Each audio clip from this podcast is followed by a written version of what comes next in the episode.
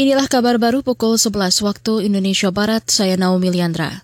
Positivity rate atau presentase rasio positif COVID-19 di Indonesia berada di atas batas aman Organisasi Kesehatan Dunia WHO selama tiga pekan berturut-turut.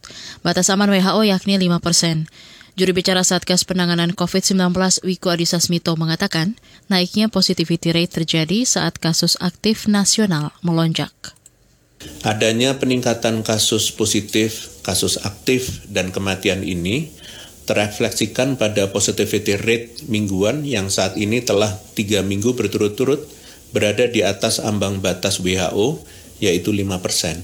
Per minggu ini, positivity rate mingguan nasional adalah sebesar 6,07 persen dengan jumlah orang yang diperiksa juga mengalami kenaikan yang cukup signifikan dibandingkan awal Juli lalu, yaitu naik 52 persen. Juru bicara Satgas Penanganan COVID-19 Wiku Adhisa Smito menambahkan, jumlah kasus COVID-19 terus mencetak rekor baru dalam beberapa pekan terakhir. Bahkan kasus saat ini mengalami kenaikan tiga kali lipat dalam satu bulan. Dari sekitar 2 ribuan kasus pada awal Juni lalu, meningkat jadi ribuan kasus di akhir bulan ini. Sejumlah kerbau milik keraton Kasunanan Solo, Jawa Tengah terinfeksi penyakit mulut dan kuku. Padahal acara kirap satu suro yang berhubungan dengan kerbau justru akan dilaksanakan malam nanti. Selengkapnya kita simak laporan jurnalis KBR Yuda Satriawan langsung dari Solo. Kirap malam satu suro yang digelar Keraton Kasunanan Solo akan dilakukan tengah malam nanti.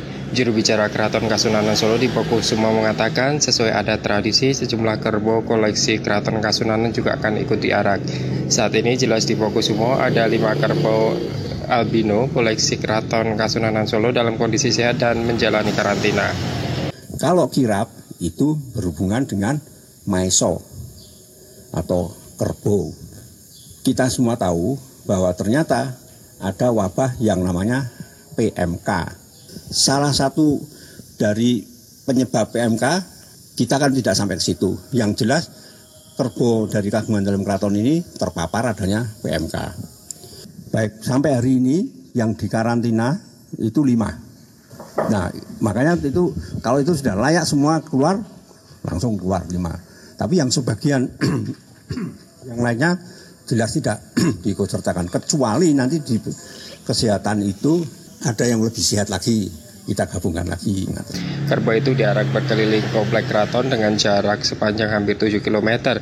Diikuti ratusan abdi dalam keraton sambil membawa deretan benda pusaka keraton antara lain keris, tombak, gamelan, dan lainnya. Sementara ribuan warga menyaksikan kirap tersebut. Dari Solo, Jawa Tengah, Yuda Satirawan, KBR. Presiden China Xi Jinping memperingatkan Presiden Amerika Joe Biden terkait isu negara Taiwan. Peringatan Xi Jinping disampaikan saat berbicara Via telepon dengan Biden kemarin, dilansir dari Reuters, Xi Jinping memberi peringatan keras agar Amerika tidak bermain api di Taiwan. Peringatan itu ditegaskan di tengah isu rencana kunjungan Ketua DPR Amerika Nancy Pelosi ke Taiwan. Xi Jinping mengatakan kalau rencana itu terjadi maka Amerika akan menanggung konsekuensinya.